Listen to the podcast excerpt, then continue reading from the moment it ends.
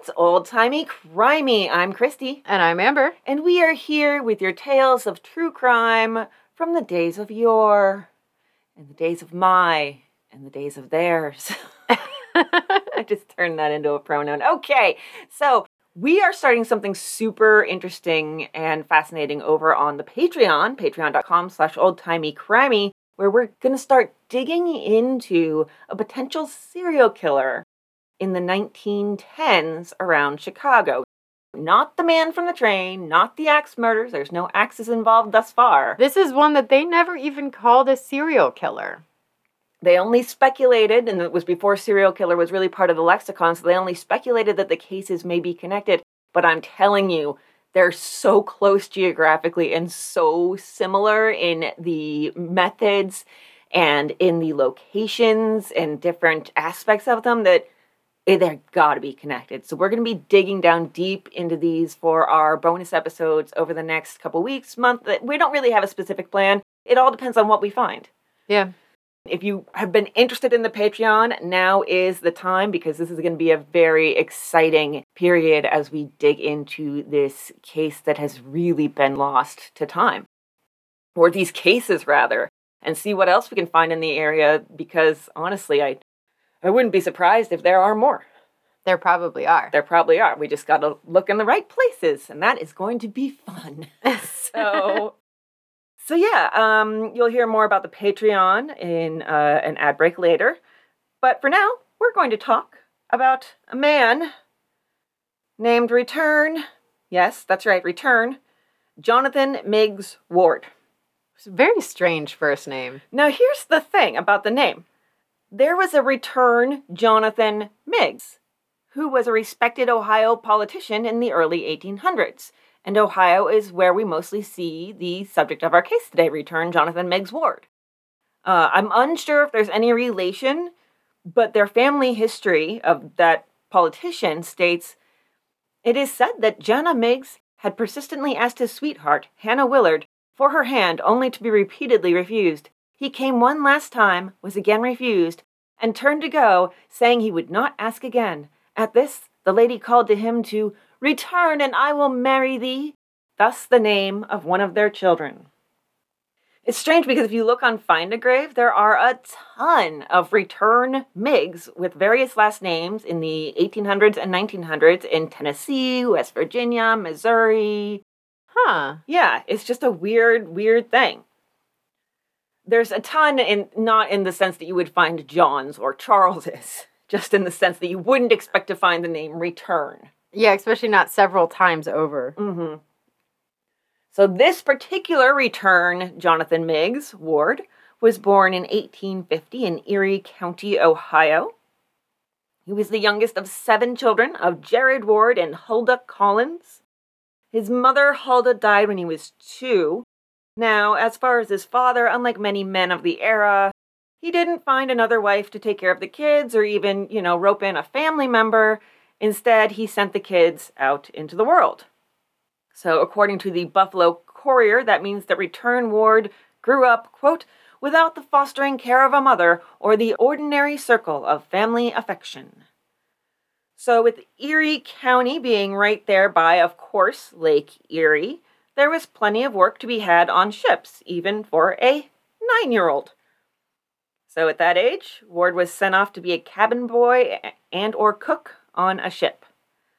But then that ship was sold, and they basically just dumped everybody off the ship and said, "All right, you're on your own now." Good luck, homies. Yeah, have a good time. So this nine or ten year old was on his own in Erie, Pennsylvania. Woohoo! Shout out. And first, he made friends with some other boys who took him in for a few weeks. And then finally, he managed to find work on another ship. And the captain there was a pretty nice dude who took it upon himself to look after Ward until they could find his family, which seemed to happen by accident. I mean, there's no clarification or delving into that. It's just like, oh, and then he accidentally found his father again. Not that that was a great thing. Well, didn't work out for him. No, not really, because uh, his dad returned return. Maybe that's why they named him that. Nope, return to sender. yeah, this one, uh, I don't think this one's gonna fly. Let's let's return it. So his dad sent him right back out again, and now he had to do manual labor. He got rheumatism, and so that kind of quashed his hard labor prospects, as it, you know, the rheumatism particularly affected his feet, which isn't the worst news in the world to hear. Like, I, I'm sorry, you can't perform hard labor anymore. Oh, I'm heartbroken. It sucks that a line of work is out of the question for him, and it sucks having any sort of, you know, disabling health condition high, you know? But th- this is like shocking to me because when this rheumatism happened, it like permanently de- deformed his feet Mm-hmm. at 13. Yeah. 13. What what a, a life you have already led to have a debilitating thing happen to you by 13 due to hard labor. Yeah. Like, wow. And it would be a chronic medical issue for the rest of his life. So his next position was apprenticing as a blacksmith under his brother in law. This was not exactly conducive to, in this particular situation, associating with people who would be a good influence, or as the papers put it, quote, meeting with very rough fare and mingling with very loose company. They're loose, Amber. Loose. They're loose. And this was also when he became known for his wild temper. He did not like it when people stood up against him, when he didn't get his way, when things didn't follow his particular specific plan. And that's going to become a problem. Yeah. So in 1835, at age 20, he found his career tailoring. All right, that's good. Probably don't need to stand up a whole bunch. Yeah, you can sit down, put your feet up, sew some stuff. Sure, yeah. Put a podcast on. and so he started as an apprentice and stayed with the same mentor for six years. But that dude was pretty religious, and return didn't go for that. And eventually, he couldn't really deal with being preached to anymore, so he went to Mansfield, Ohio.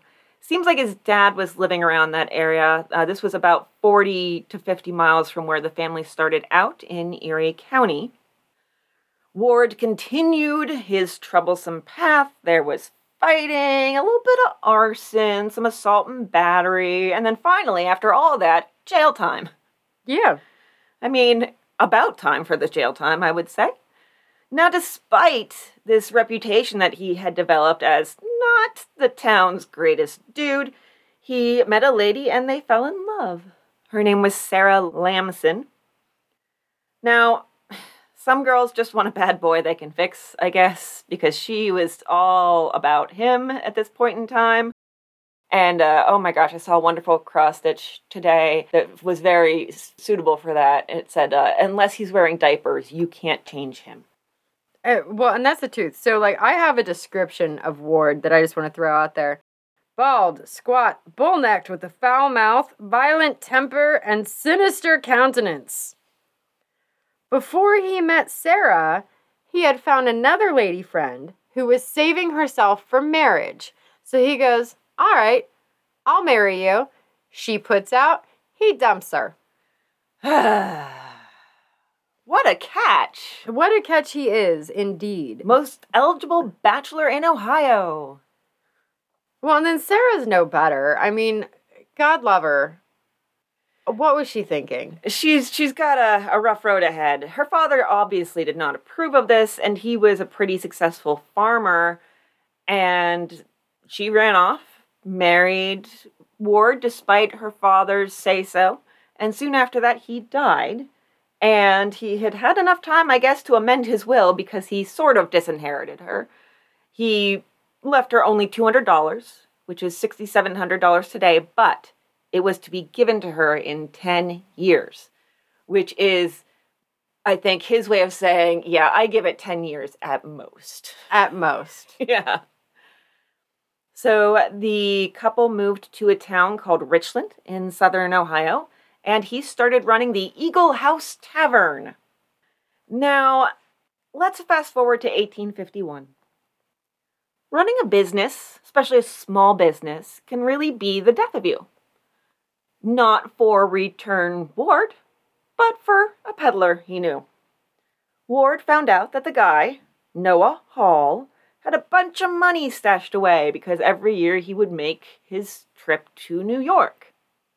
Probably, I assume, to go and buy a whole bunch of stuff to come back and sell. Yeah.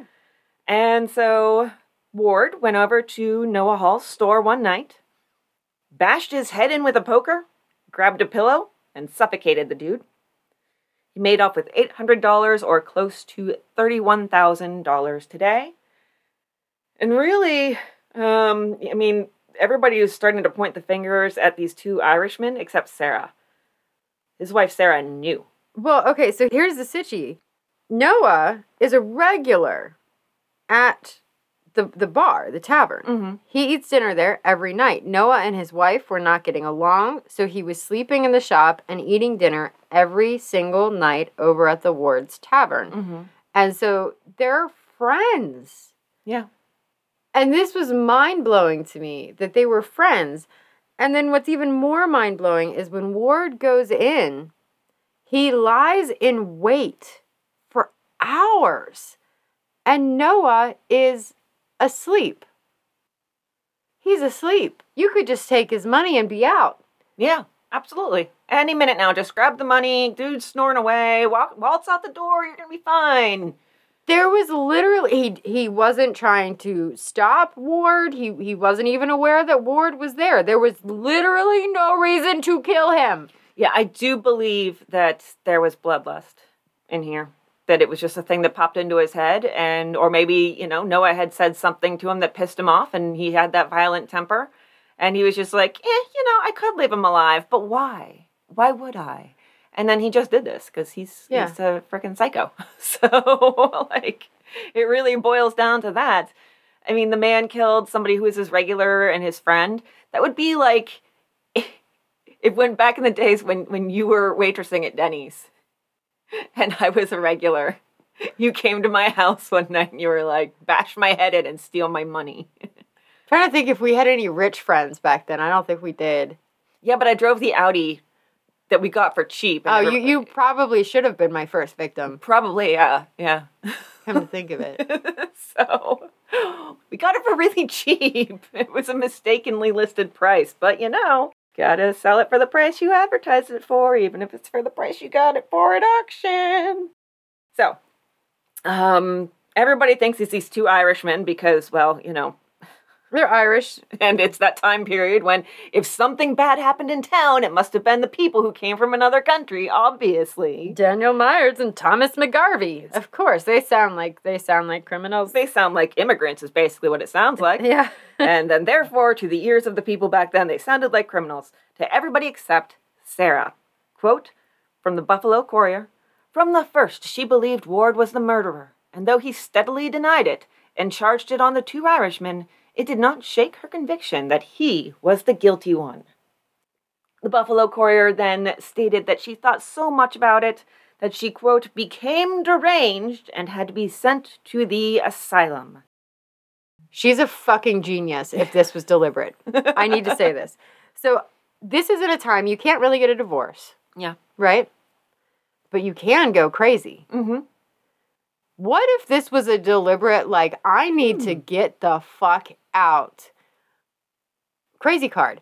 I mean, you're you're gonna get put in a safe place, padded room, maybe. You're gonna get three hots and a cot, and you get the fuck away from your psychotic husband. Okay, but there was a lot of torture also that went on in the asylum, so maybe it wasn't the best. But maybe not this one. Yeah, uh, it was. It was. If it was on purpose, it was a last resort. But it's not like she had too many other resorts to go to. I did go down a little bit of a rabbit hole because I I wrote in my notes. Um, she started suffering from unspecified mental illness and ended up being shipped off to the asylum. And then I, I put in parentheses, quote, that was pretty much the fate of 30% of women anyhow. Yeah. And I was like, I know that's probably not the exact number. I was like, well, let me look around and see if I can find the number. I didn't find the number. I'm sure there's no number that's actually reliable, but I found some really interesting stuff. There was this paper, quote, lunacy in the 19th century. And here is something from that quote Women were deemed insane in cases such as a woman who experienced delusions, uncontrollable fits of laughter without cause, the feeling of being inclined. I'm Oh. going away. no, just wait. The feeling of being inclined to do mischief. Oh, yes. You're a goner. I'm actually shocked. I, w- I if I was alive in this time, I would have been burned as a witch. I'm certain. And a tendency to use abusive language toward others. Oh fuck that. Insane by childbirth is a fun one listed on some patient lists. That's probably either, as you can imagine, uh, PPD or maybe even just having 11 children. There were two women on this one list of patients that there were only like 10 or 15 patients on the list that had 11 children. Wow. There was also a woman with eight children, age 57, deemed insane by overwork and domestic trouble. Can I be on that list? I feel like I, I go there. I feel like a lot of us would have been on that list for sure. Yeah. Or or a list that we might have been on is the list of women who were deemed morally insane because they liked to read. oh, yep, I'm on that list. Mm-hmm. Mm-hmm. Oh, I wonder if, if they realize I read a lot of porn, how that would Oh. have gone. I'm. Well, Is there a list for that? there's nymphomaniacs. Oh, yeah, probably on that list. There's also uterine derangement, which by the way is also the name of my next Riot Girl album, just so you know. Got Wha- a title for it. What does it do? it's oh, here is a quote from the Time article by Kate Moore. Quote, period related madness was so commonplace that doctors encouraged mothers to delay the onset of their daughters' menses by making them take cold baths and abstain from meat and novels. So, no meat, no books, and no hot baths. No beef or Bronte. Yeah, fuck that. I think no beef or Bronte is going to be a subtitle. And this is where I wrote, uh, yeah, I'm in a weird mood in my notes. so, yeah. So, yeah, there's just so, so much to this. Actually, Kate Moore, who wrote that article I just quoted from Time, she has a whole entire book about this. She is the author of the Radium Girls book. Oh. So we are definitely doing an episode on this at some point in time. It's going to take a little while because we've got we've got a lot of things to get through before that, and it's also a 500 page book. When I'm taking notes, the reading takes so much longer. Can we just call that one all the reasons Amber would have been in the asylum? And Christy, And, well, all of us would have been in the asylum. yes, and our listeners. Probably most of them, uh, the ones with vaginas at least. yeah, yeah. Sorry, sorry guys, you're not really included because they didn't put you away for this. So really, um, I I mentioned some kind of torturous aspects. It's definitely going to be a rough read, I think, when we get to that Kate Moore book. I remember her treatment of the Ra- Radium Girls was just heart wrenching, and oh, that was it was a rough read. It was a really good read, but it was a rough read. But just as a couple of examples, one of the cures they would employ upon these women was female genital mutilation. What does that cure? Well, if you don't have something down there that can give you pleasure, Hmm. then, uh, well, we don't want women having pleasure because that's clearly a sign they're insane, even though we'll also, at least anecdotally, give them pleasure in order to make them less insane. So it's just this whole circular rabbit hole thinking. Um, other horrifying so called medical treatments. Leeches? Anyone on your private parts? Would you like some leeches on your private parts? Why on your privates? They're because they blame the, the they blame the reproductive system, the female reproductive system, for everything wrong with women. Well, you know what? I kind of do too. I'm I'm just saying, I kind of do too. But like, ah, no. There's a lot of just horrifying stuff, so it is going to be a rough go, I think, but we can Gird your loins. Oh, the loins! All the loins will be, need to be girded. Oh, Right. get your kegels ready, ladies. Yeah, remind me when we do that one so I can be heavily drinking. Yes, absolutely. So it's possible that she kind of just leaned into this idea of, you know, oh, hey, look, I'm not acting right. You should probably have me put away because it was pretty easy. Some men, depending on the case, could do it without any actual evidence, depending on the variety of, of insanity that the woman was exhibiting, you know, like existing with a vagina. And, or maybe he got worried that she would rat him out, and he used that as a way of getting her out of the way. So, really, it could go a couple different ways. Or maybe she was just so appalled and upset by the fact that she realized she had married a stone cold murderer that she actually did suffer from mental health troubles because that would be troubling. She could have had a nervous breakdown. Absolutely, 100%. So no one in town looked Ward's way. They're all looking at the, the Irishman.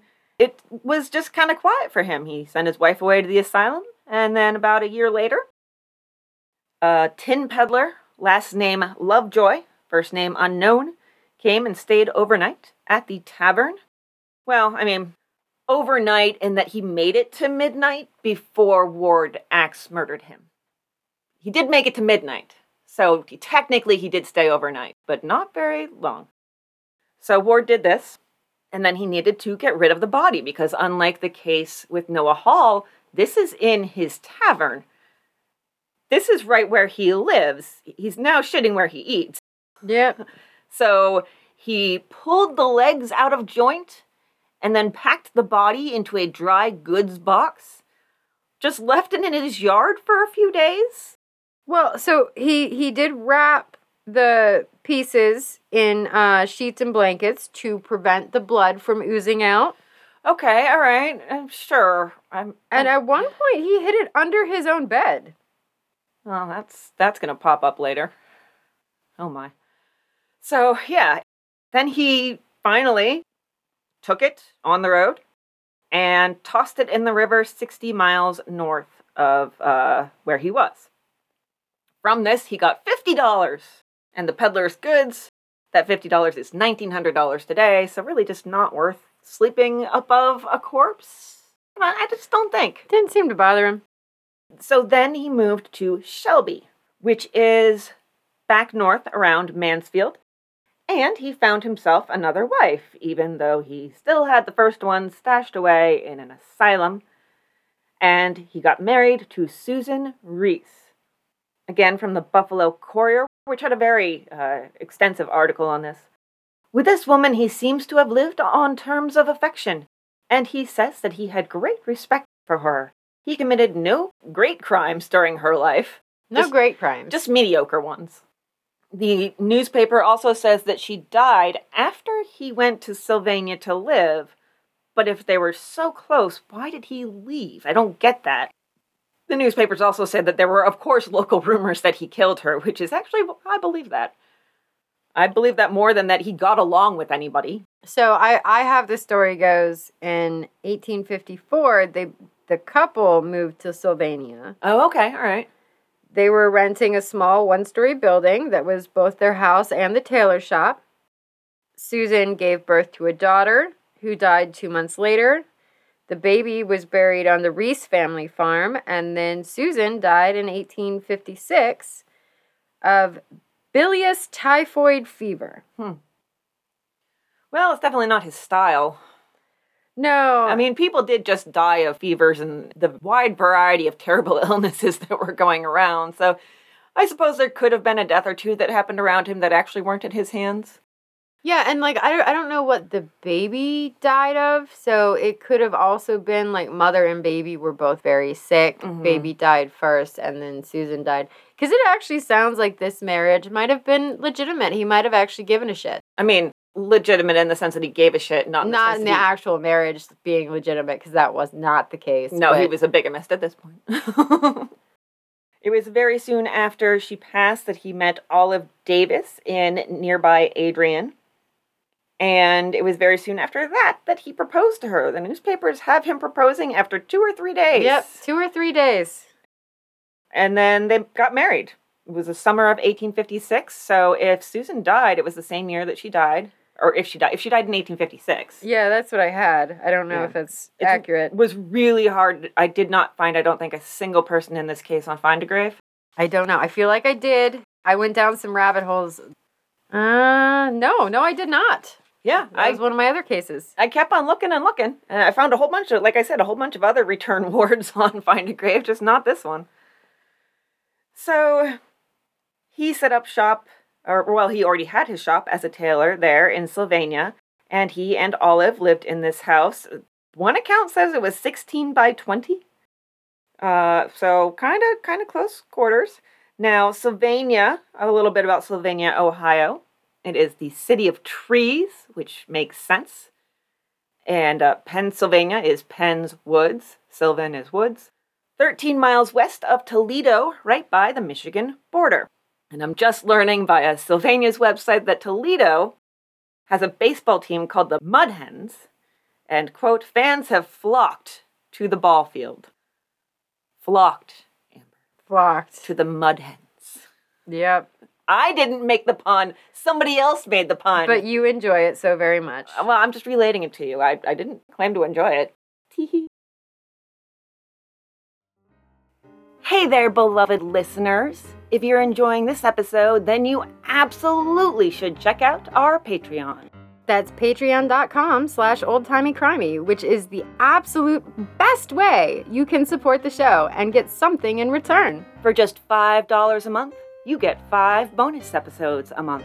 On the Patreon, we frequently talk about old timey crimes you won't hear about anywhere else. Crimes that have been forgotten by time and erased by history that you won't read about on Wikipedia, Murderpedia, or really any pedia. We also delve into the old newspapers for the wacky wild crimes like the thieving lion tamer and the spaceman intruder. Or talk about strange, delightful customs like Nutting Day while learning about the time people rioted over cheese. so come, we can't even talk about it in our own promo without giggling. I love Nutting Day. Nutting Day is the best day. So come check out the Patreon for more of the weirdest, wildest, and most shocking old-timey crime. That's patreon.com slash oldtimeycrimey. Where's the link? In the show notes. I knew I was not going to get through Nutting Day without giggling. So this was Ward's third marriage, if you've been keeping track, and Olive's second. Uh, the paper said, quote, We are told they did not live together pleasantly. And I have a description here of him at this point. Medium height, thick set and florid faced, and his head is somewhat bald. So they went a little easier on him in that description than in yours. I, I don't look for the easy ones. I look for the cutthroat ones. well, I didn't find that cutthroat one, otherwise, I would have included it too. I'm not going to hold back on this dude. The thing was, is that she had two children a nine year old son and a three year old daughter from her first husband. And Ward could not stand the children. As you can imagine from the size of their house, the close confines didn't much help, and there were very likely money troubles too. I mean, if you're living in a 16 by 20 structure, I'm going to go ahead and say that you're not doing super great financially. No, no. Olive tried to smooth things over by sending the kids away. Her little boy went to her deceased husband's brother, and her daughter went to live with a friend who resided nearby. But the friend sent the daughter back for reasons that we don't know after a short stay. This was in the fall of 1856, and it was then that Olive decided it was time to get the hell out of here. So she got both her kids. She headed for the train, and she was planning to travel back to Adrian, Michigan, which was only 25 miles away. Ward noticed she was missing and somehow knew exactly where to look. He wasn't just like, oh, she must have run to the store. He was like, no, that bitch left me. So he went to the train depot. In his own words, quote, I immediately ran down to the depot. I accosted her and asked her what she intended to do. She replied that she was going away. I detained her trunk, and, as she got into the car, I seized her bonnet, and she went off without any clothes except those she had on her person. Yeah, and I love how he's like bragging about it. He's like, listen to what a big dick I am. Oh, exactly. Yes, very much so. Ha ha ha. She was so desperate to leave, now she'll have none. She's going to have to wear that dress for a month. Yeah, he's uh, either really not picking up on her, you know, get get the hell away from me signals, or he is, and he's ignoring them. So he also hops a train to chase after her. She has something to say about that. He said that she said that she did not like me well enough to live with me. Well, who would? Right? Who the fuck would?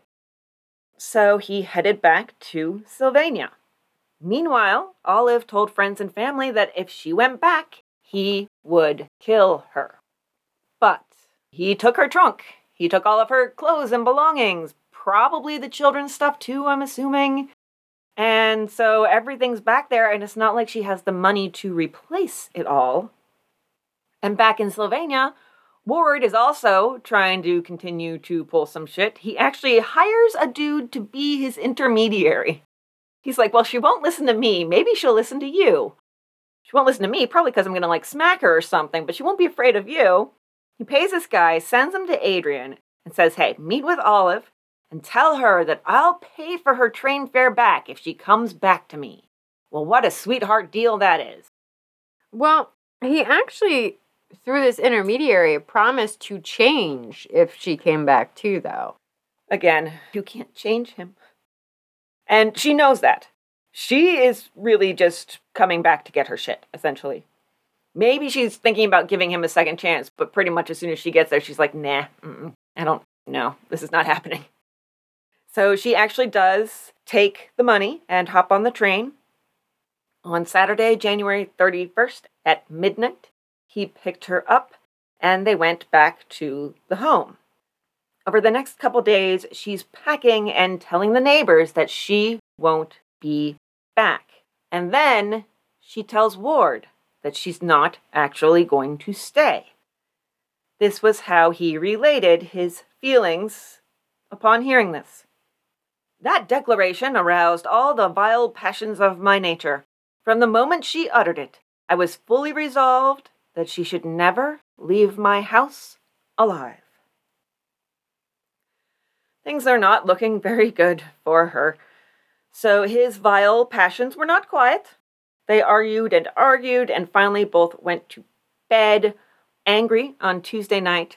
Now, in his first telling, she hit him with a lamp on the side of the head and, and the nose. She gave him a bloody nose, and he just took the lamp away, asked her calmly not to strike him, and then went to bed and bled all over the sheets and the feathers. He later admitted that was a lie. Shocking. You're right. The next morning, he woke up. It's 6 a.m. It's February in Ohio, so you better get that fire roaring. He does so. Olive wakes up and joins him. And uh, this is again from his first account of the incident. He says he, quote, spoke to her about the blow she had given me, showing her where she had struck me. Also, the blood on the bolster and tick, so the parts of the bed from his bleeding nose. Her reply was that she wished he had bled to death, and then she tried to hit him with a stick. And again, he later admitted that any violence on her part was a lie. It's all a bunch of bullshit. It really is. And so he has no provocation whatsoever, but he said later, quote, I had once determined that then and there I would put my resolves into execution. That's a little on the nose as far as phrasing goes.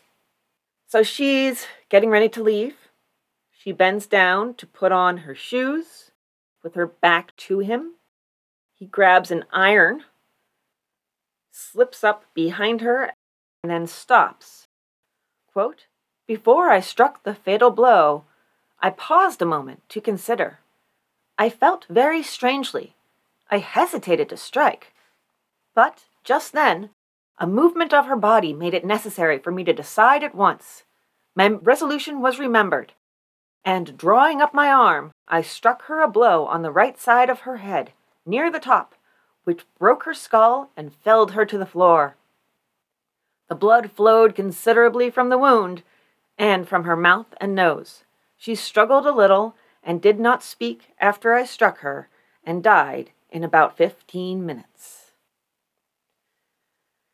Just as a forewarning, we have coming up here a lot of firsthand description of what he does in this aftermath, and it gets pretty descriptive and gory. Yes, very descriptive. Yeah. So, in another statement, the false one probably, he claims to have used, quote, all means in my power to restore her, but, uh, no. No. And he says she only spoke once, and that was to say, oh, my Nellie. And he was like, I think that means her little girl. And I'm like, how could you not know? Does it or doesn't it? Because we never get as far as I'm aware, her children's names. Never. Yeah. Now that he's killed her, he's got to hide the body in case anyone comes by. So he wraps her up in two quilts and then pushes the body under the bed, then proceeds to go out to the store and buy a pound of sugar. Yeah. Yeah. So I don't know if he was doing this to try to keep up the ruse. So the night before, Tuesday evening, Olive was at the neighbors talking with Harriet Nathans. Olive had bought a dozen eggs and said that she was going to make custard pies.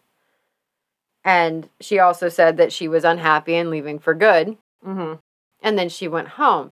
So I don't know if maybe somewhere in Ward's brain, he's like, Olive said that she's making pie today. I need sugar. Ah, yeah. He's just continuing with whatever he would have done had she still been alive.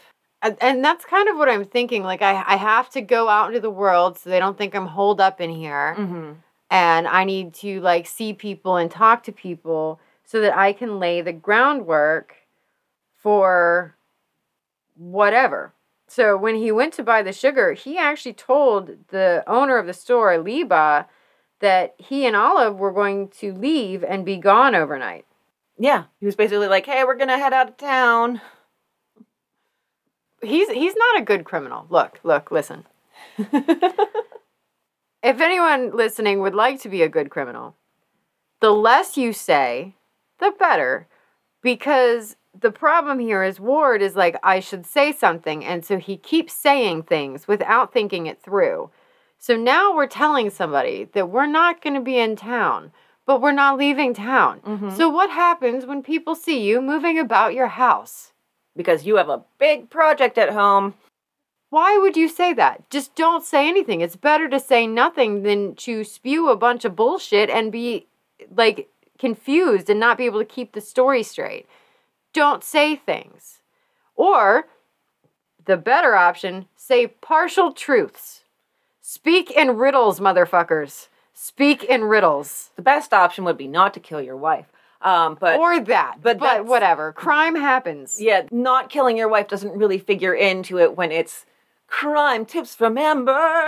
Yeah, no, I'm not going to tell people not to kill their wives. Amber's views do not represent the views or opinions of Old Timey Grammy. I'm just saying, like, Terms and conditions apply. going out for the sugar to complete the custard pie story. That is smart. Because it's it's staying on brand with how you would have normally reacted. Spewing a bunch of things about going out of town? hmm No. Don't do that. Oh, I need the sugar. Olive's baking pie. See you later. That's all you had to say. I don't know where this other shit came from. Just keep it simple. Or even just buying the sugar and not saying even why you need it. They don't need to know. They're going to probably guess that somebody is baking something. Yeah. I mean, you- you're not bathing in it. Maybe you are. You don't know what he's into. Oh, well, I mean, hmm. using it as an exfoliation to get the blood off of the skin. hey, there you go. Actually, that's uh, pretty good. It works actually. I have sugar scrubs. Yeah. So he tells the grocer that, and he says later in his account when he's trying to figure out how to hide this, what do I do? Quote, with my guilt and fear of detection ever before me, my situation was not to be envied. To which I say, oh, boo hoo. You Ah. killed her. You did this. You brought this upon you. I was so stressed out of how I was gonna have to get rid of the body. God, it was just so much stress of how I was going to have to deal with this fact that I killed my wife and then try to not be caught for it. What could I have possibly done in the past so that I wouldn't be in this situation? Oh, can't think of anything. I got nothing. Burn the house down. Just burn the house down. Right? So next comes the sequence of events that would lead the media to call this, quote, a murder most foul and unnatural. For so many murderers, the first instinct, for some reason, is fire. Now, you said burn the house down. As you know, he doesn't quite go that far. I know, but it would have been easier. It, well, it would have been something. Um, it would have been a lot less than what's about to come. So he uh, he's got a, a wood stove and uh, decides to go about this in a piecemeal manner because I mean she's an entire human being, and so you got to go the wood bit by stove's bit. not very big. Yeah. So he strips her, and then he disembowels her, and then he starts burning her organs. And then we get this beautiful quote. Sorry. It's okay. It's okay. This is how we deal with it. As they got hot, they appeared to fill with wind and explode, making so much noise in their confined situation that I feared the neighbors would hear and I should be exposed. And then he does what I call popping the balloons. Uh, what Amber calls, go ahead. What are your show notes titled? My show notes are called Pokey Pokey, no Plody Plody. yep. Don't want those kidneys to explode. Jesus. Well, it was making such a ruckus that you had to like stab everything to poke air holes in. Think about Ugh. like microwaving uh, a bag of vegetables, and you know how it does the scream if you if you didn't poke it. You got to poke the holes, but with body parts. You're making it worse, though. I was trying to make it better. I'm also really hungry. We're always really hungry when we do this. I'm actually not hungry for once. I did have lunch. I don't normally. All right. A couple hours go by, and the bowels are burned, so it's time to move up the body. He removes the heart, lungs, liver, and tosses them into the fire, and at least has the I'm not going to call it decency, but at least has the something to call it, quote, disgusting work. Yeah, just reading about this and is disgusting work. I'm actually really surprised he went that route, and I don't know if it's just the way that I think, but like the organs are very wet. I would save those for last. You keep on making it worse. This is why you love me. it is, but it's still also uh, just keeps getting getting grosser and grosser, and you're you're not helping. well, so like it's a small stove. You can only do piecemeal, right? Mhm. I would do the head and the hands, the most I- identifying things. This is pre fingerprints, so and also probably pre dental records. There had been at least one case of somebody being a body being identified by dental records, but that was a famous general in the Revolutionary War, General Joseph Warren, the man that my hometown is named after. So. I would still do head and hands though. And I mean, if you're sectioning things off, those are some of the smallest, like automatic yeah, sections. See how they burn. Well, yeah, no. Um, so, and then of course there's the issue of blood. He basically scoops it up with his hands to fill the kettle, and then I guess dumps that somewhere. Then uses her clothing to mop up the rest. Then tosses the clothes in the stove. This house has to be a charnel house. Oh my god! And then it's on to the limbs. He cuts off the legs, then cuts them in half. He puts them in a wash boiler that was attached to the stove. Does pretty much the same routine with the arms. Then he goes to town on her collarbone, breastbone, and some of the ribs, adding them to the boiler bit by bit. Again, we have some noises here. He said that the ribs cracked pretty loudly and noted that the neighbors seemed to have heard.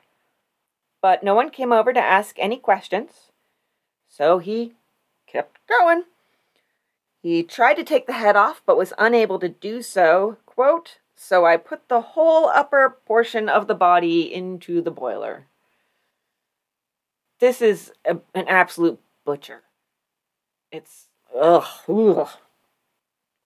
And then he took the boiler, covered it with a cloth, and put it under the bed, and went to sleep, not on the bed, thank God.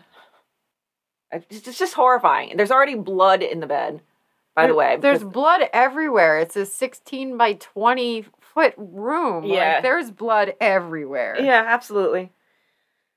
Oh, Thursday, the next day he's out in town again. He's at the grocer's again, and he's not following Amber's advice. He says, Oh, by the way, my wife left me. You know, again, he said she went off to California. Now, this was a little confusing until I did a little bit more research into it, realizing the time period. Um, one account said that she went to California on eastbound cars, and I, if you don't know anything about American geography, California is actually pretty far west of Ohio. But the thing is, the Transcontinental Railroad wouldn't be finished for another 12 years, so there was as yet no direct route across the country. One of the more, more common ways of getting from the East Coast or the Midwest, you know, to California was to take a boat on the Atlantic down to the Isthmus of Panama, where, as of just two years prior, you could hop on to the Panama Railway and then hop a steamer up to San Francisco. So you basically had to go around the bottom Oh. of North America. But this was a very expensive trip and definitely not something that she could have afforded. She had to borrow the $10 fare to come back. Like, Yeah. And uh, that people noticed this. people started really thinking, okay, something's wrong here, or as it was said in the time, quote, it was determined that the affair should be thoroughly sifted. He goes and hangs out at his niece's house. She's all grown up and married, and has dinner, then heads the next morning over back to his house to do more disgusting, horrifying, grisly work. He spends the day cutting flesh from various bones and tossing the flesh into the fire. And all I could think of at this point, and I can't believe it took me this long, was it's always sunny in Philadelphia. And you haven't thought of the smell, you bitch! So there is actually something interesting that started happening during all of this. So you had mentioned he went to the store again. Mhm. He turned Liba, the owner of the store, into a one man detective show. And I don't know if you had seen this little backstory I just saw hints of it, so go go for it. So Liba is like something is weird. And he and his wife, Laura, Laura said she was woken up by unusual noises coming from the house next door. She heard them again around 10 p.m., 11, and 1. She said it sounded like somebody was chopping meat with an axe. Ugh. It was the next morning that Ward had come for the second time to the store. And Liba had asked about Olive. Ward said that she had left him again to go to California. He also said that she had taken the train on Tuesday night.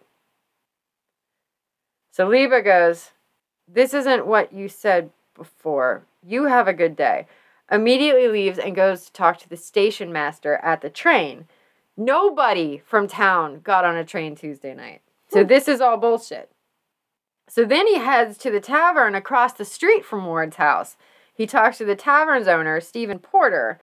Porter said that even though Ward has has the curtains closed, they only cover the top half of the of the window, and he could see somebody moving about, and it looked like scrubbing inside.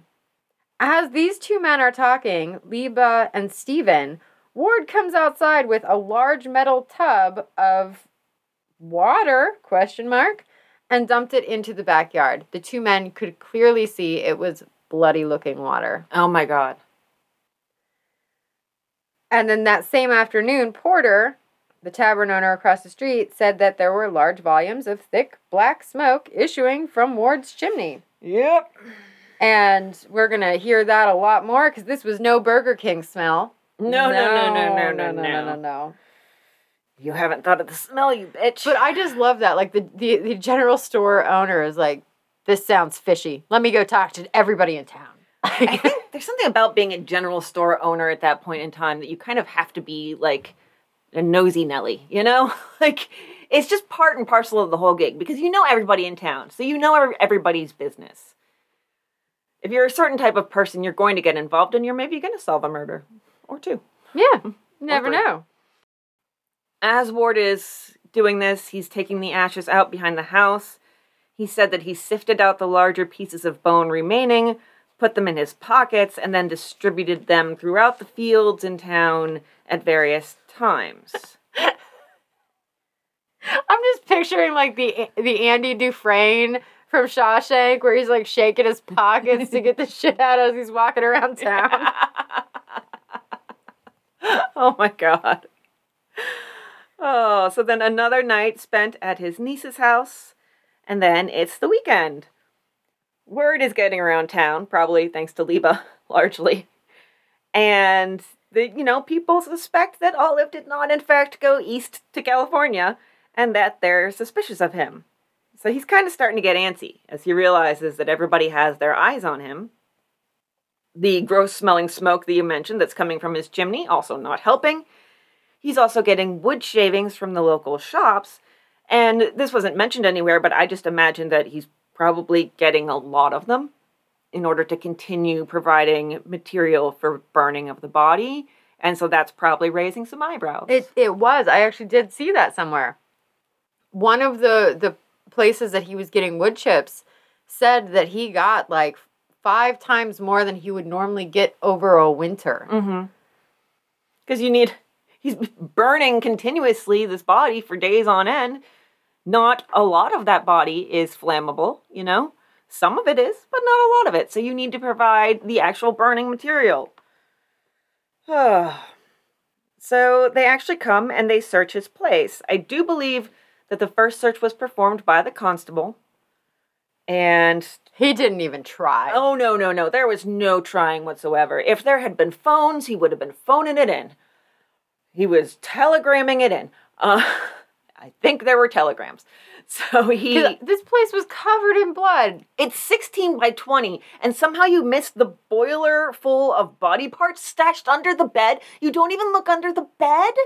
The It- bloody bed? He probably just like opened the door. He's like, it stinks in here. You're fine. See ya. Like, Yeah, really. he said he would be back to look around some more after finding absolutely nothing. And so then Ward tries to go back to his nieces. But her whole family is keeping him out because they've all gotten word and they all think he did something to Olive. Time is ticking by, and he hears that there's another search planned for Monday morning, and it's Saturday night now. Uh, so he spends another night in his tiny house with his wife's dismembered, half burned corpse, and you know, just Hanging out. thinks on it. He spends Sunday doing some more burning. Turns out there is no search Monday or through the rest of the week. I attribute that to the fact that the locals were not happy with the constable's performance in the search before. And so they were like, we're going to go search the house. We're going to go search the house. And there was a lot of, you know, law enforcement tamping down on that because they were afraid of maybe vigilante justice happening Which I think it would have. Or anybody realizing that they sucked at their jobs. Also, that. Yeah, that would be good. So he said, quote, of this extra time he was granted, Meantime, I had abundant leisure to remove any bloodstains or other traces of the murder which remained. But people are really starting to uh, talk. And so finally, finally, two weeks almost after she was last seen in Adrian, they search Ward's house again for any sign of Olive. They also put out a warrant and arrest him while they're searching, but since they don't find anything, somehow they have to let him go again. If it's ordinary citizens all doing this, I guess props for trying. Uh, they seem to be trying harder than the constable, Yeah. at least. So on Monday, February 16th, they search again for a third time in the home of this man who dismembered his wife's body piece by piece by piece by piece and burned it all. And finally, they find something. I mean, maybe this was the first time they tried doing it without a blindfold? Yeah, maybe. Yeah. I was starting when I was doing my notes, I was starting to incorporate some sort of joke about, you know, like it, it got way too complicated and, and started to not be funny and not make sense. Like you'd have to like pull it apart like a butterfly to figure it out. But it was like about like spicing up the marriage with blindfolds or something. And I, I, I, I, I shut that down. Just so you know, every once in a while, I want people to know. Sometimes I think of stupid jokes and I don't say them. I usually just say whatever I'm going to say anyway. I you also- can't stop me. Well, I also I, I I I didn't say were they playing pin the tail on the corpse parts before, so but I did say it now. They go back behind the house and they look through the piles of ashes and they do find some bone fragments that he missed, including a large part, the vast majority actually, of her upper jaw, and some skull and quote two finger rings which were recognized as those worn by Mrs. Ward. I love his reaction to that. How I missed such a big piece of bone. Man. Yeah. He was like, I don't know how I missed that. I was sifting. There was sifting happening. Oh, what what he said after that? He said, you know, I, I can't tell how uh, such a large piece of bone escaped my notice. I continued steadily to deny any knowledge of my wife's death, but the people of Sylvania had made up their minds that I was guilty. Yes, Yeah. yes, because you are. You so are. They also find evidence that he'd burnt all her belongings. And then they found literally blood in the marriage bed. Quote, on opening the bolster and bed, the feathers were found covered with blood. So I'm thinking either her body rested there or he put she fell there when he hit her. That must have been where she landed, probably in the bed. Because I don't obviously buy his story about her hitting him with the lamp and everything. No, that never happened. So now he's actually under arrest. and they have an examination, uh, and the papers report that, quote, the justice's office was crowded to suffocation, and the excitement is tremendous throughout the township. He does actually confess. He's really pulling for uh, a life sentence instead of death.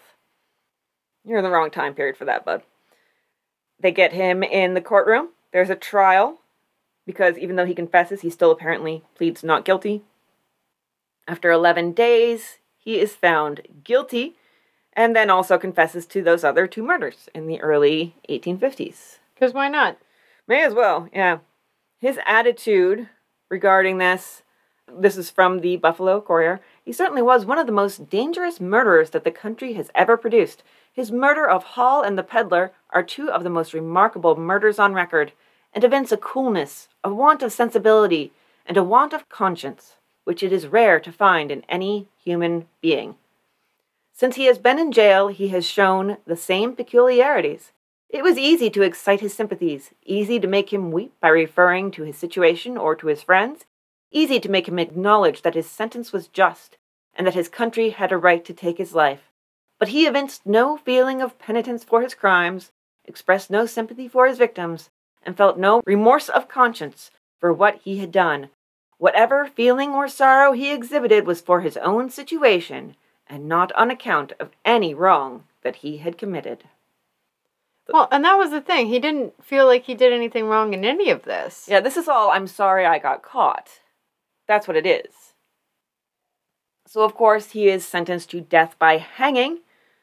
He does appeal that because he was like, the whole point of me confessing was to not have to hang. And they're like, oh, that's too bad because you're going to you're gonna hang. Now, some accounts have phrenologists checking out his head bumps the very reliable and not racist at all uh, pseudoscience of phrenology.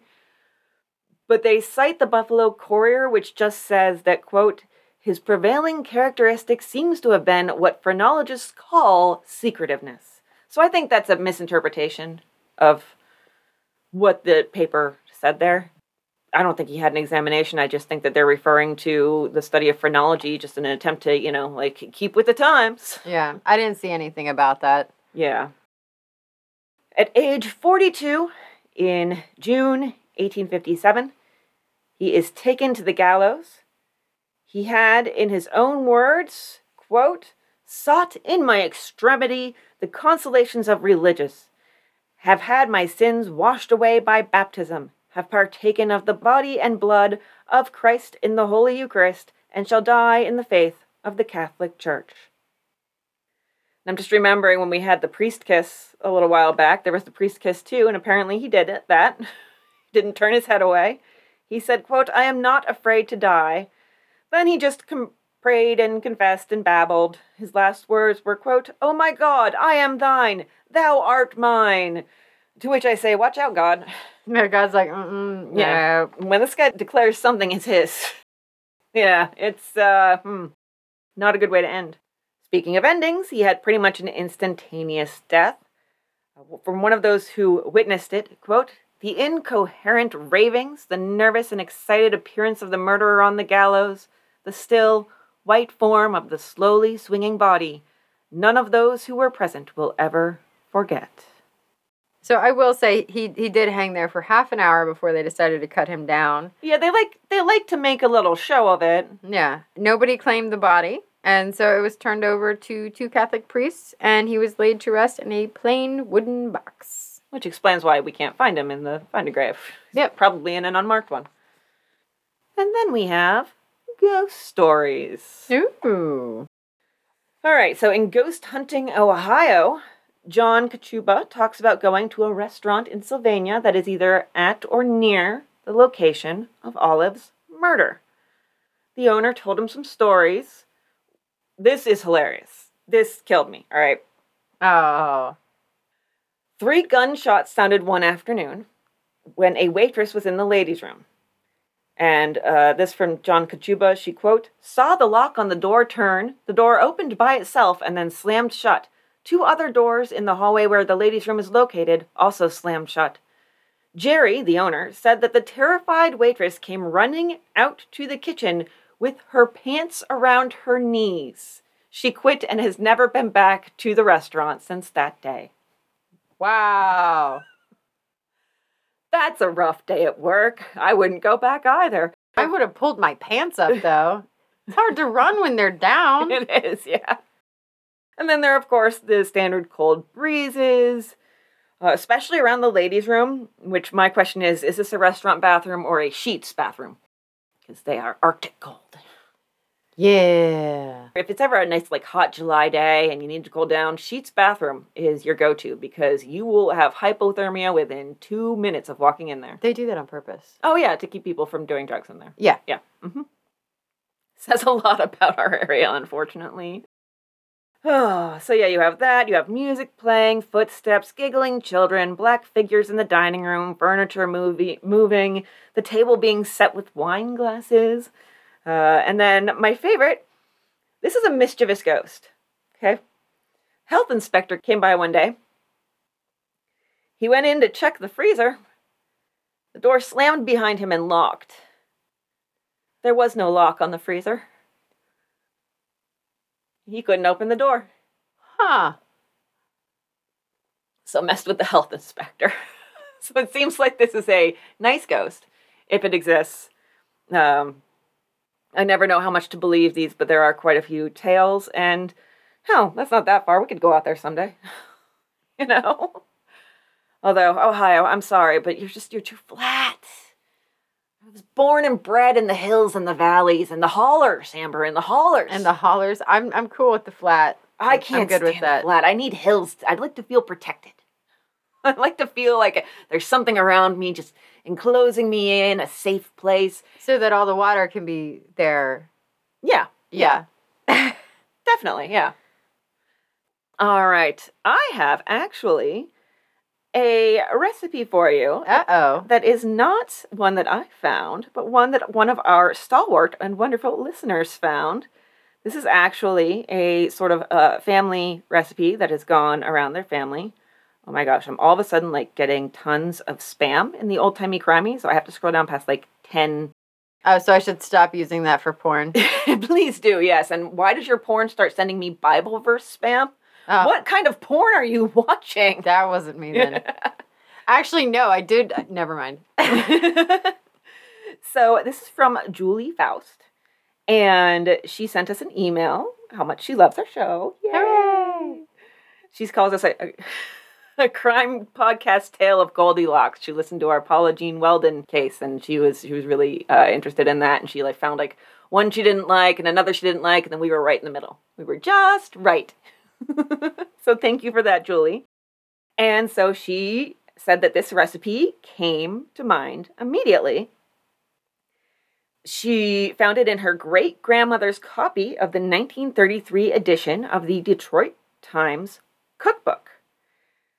And so the thing about this is there's some context that might change how we view the recipe depending on what we think of the recipe book's authors. So she says in all of the rest of the recipes in the meat section, if a recipe calls for cooked meat, the recipe specifies cooked meat. If the recipe calls for uncooked meat, it is referred to as just meat or by the name of the meat needed like beef or chicken, but does not use raw or uncooked as a qualifier. This recipe that she sent us refers to meat with no qualifier, as if it called for raw meat. Oh, good. Now, she thinks this is probably, as she says, an oversight, uh, as, as I doubt the Detroit Times intended to encourage its readers to eat, quote, jellied raw meat. But I have always pictured some poor soul being served a plate of raw chicken jello. Hey, you never know. There is actually like places are doing chicken sushi where it's raw chicken. That's so dangerous. Don't ever do it, listeners. Right? So here is the jellied meatloaf recipe. I have to tilt my head because I can't get it to turn. All right, so um, chicken, veal, beef, or ham. Uh, you, you're going to chop the meat. You've got some soup stock, granulated gelatin, cold water, chopped onion, and then chopped celery, green or red pepper chopped, and chopped parsley. Soften gelatin in cold water for five minutes. Boil soup stock and add to gelatin. Chill. When gelatin mixture starts to stiffen, add the chopped meat and chop, uh, chopped onions, pepper, and parsley. Chill a loaf mold, turn in the mixture, and allow it to become perfectly stiff by chilling. Remove from mold, slice, and serve. Thinned gravy may be used in place of the soup stock. Gravy jello. It's essentially gravy jello with chopped meat and some chopped veggies. I'd probably eat it. You probably would. Yeah. One of these days you're, you're going to say that and I'm going to have like a recipe. I'm like, oh, you would? Well, good, because it's right here. I'll try anything twice. yeah. All right. Thank you very much, Julie. And listeners, you too can join in the disgusting recipe fun. Uh, just go over to newspapers.com or the Chronicling America on the Library of Congress and search for recipes. If you want to search for particular things, you can search for like gelatin recipes or fish is always really interesting. They did some crazy stuff with oysters occasionally. And so, yeah, and then send it to oldtimeycrimey at gmail.com and uh, it might end up on the show. And then you'll also get put into a drawing for some merch, including a treacherous tart apron. Treacherous tart. Which is just so perfect. it is. So, uh, I would like to thank those of you who have been rating us over on Spotify, seeing that number go up just incrementally, but I'm enjoying it. Makes me happy. And a welcome to our new listeners. We know we have some, so hello to all of you. I think we have some new French listeners because we had a, an ad on a French podcast, so bonjour. I'm not even going to try. just leave it to me. I Leave do not me. want to offend. so, yes, thank you all for listening. Come to our social media where you can see me being lazy. Uh, Facebook, Twitter, and Instagram, we are old timey crimey. There's lots of links in the show notes for ways that you can contact or support us, including the Patreon and such. Uh, so go ahead and just, you know, go to town on those. Support, say hello, whatever. And uh, yeah, that's all I got because uh, my back hurts and I want to hop the bath. So, what are you up to this week, Amber? I I am going to try to drink more, I think. Okay, Is that's is what I should do. goals are goals. You know, everybody should have them. So like I don't I don't take a lot of time for myself and so I think I'm going to start doing that more. Um and hopefully it involves uh either more drinking or more masturbating something. Something's got to give, man. I need I need some mental health time. Oh, I'm gonna get so much more spam to the old timey crimey Gmail. All about my vagina. I am getting acupuncture tomorrow for my back that I've been complaining about for a long time and my hips. you want to know what I'm going to be thinking about all day tomorrow? Needles in my face. Pokey pokey, no floaty Oh. God! Thank you for relating that to this. Appreciate it. You're yeah. welcome. I hope your back feels better. Thank you. Me too. I hope it's just pokey pokey and no plody plody. No floaty floaty. so I'm excited to try that and see if it helps me out. And yeah, just gonna be enjoying my last week in my 30s. Ah! It's okay. It's all right. Just gets better all the time. You're younger than me. You don't know that. I don't. You're a liar. No, it's just I mean, I feel like things get better every year. Granted, we're more tired. Um yes. In more pain. Take many more baths. you know what? You're right. Fuck this. Let's go back to 27, 29. That was pretty good. I mean, there was much. There was a lot more drama in our lives. That was pretty fun though. yeah, it was interesting. Never really knew what was going to happen around the corner. No, Yeah, never knew what each day would bring. All right. I do believe that's everything, listeners. Thank you so much for uh, joining us for this time of talking about crimes of yore. And we will see you next week. And don't uh, Don't tell anybody things you don't have to tell them when you're buying sugar. don't splode the kidneys in the stove. You got to pokey pokey. You got to pokey pokey so you don't splody splody. All right, and bye. Bye. My sources this week are Dan Radabaugh on History Mystery Man, the City of Sylvania website, Jerry Walton, Meigs Genealogy, Ghost Hunting Ohio by John Kachuba, Lunacy in the 18th Century, Women's Admission to Asylums in the United States of America by Catherine Puba and Ashley Tianen, Kate Moore in Time, The Ward Family Genealogy by Doris R. Sheridan, where it right out says in return Ward's section of that, he was a serial killer. Can you imagine finding that in your family history? You go back to look at your family tree and you're like, oh. And from newspapers.com, thank you, Chris Garcia, the State and Union, the Carroll Free Press, and the Buffalo Courier. Uh, my sources this week were Psycho USA by Harold Schechter. Thank you, Paul. JanetPanic.com by Alex Stopico and JerryWalton.com.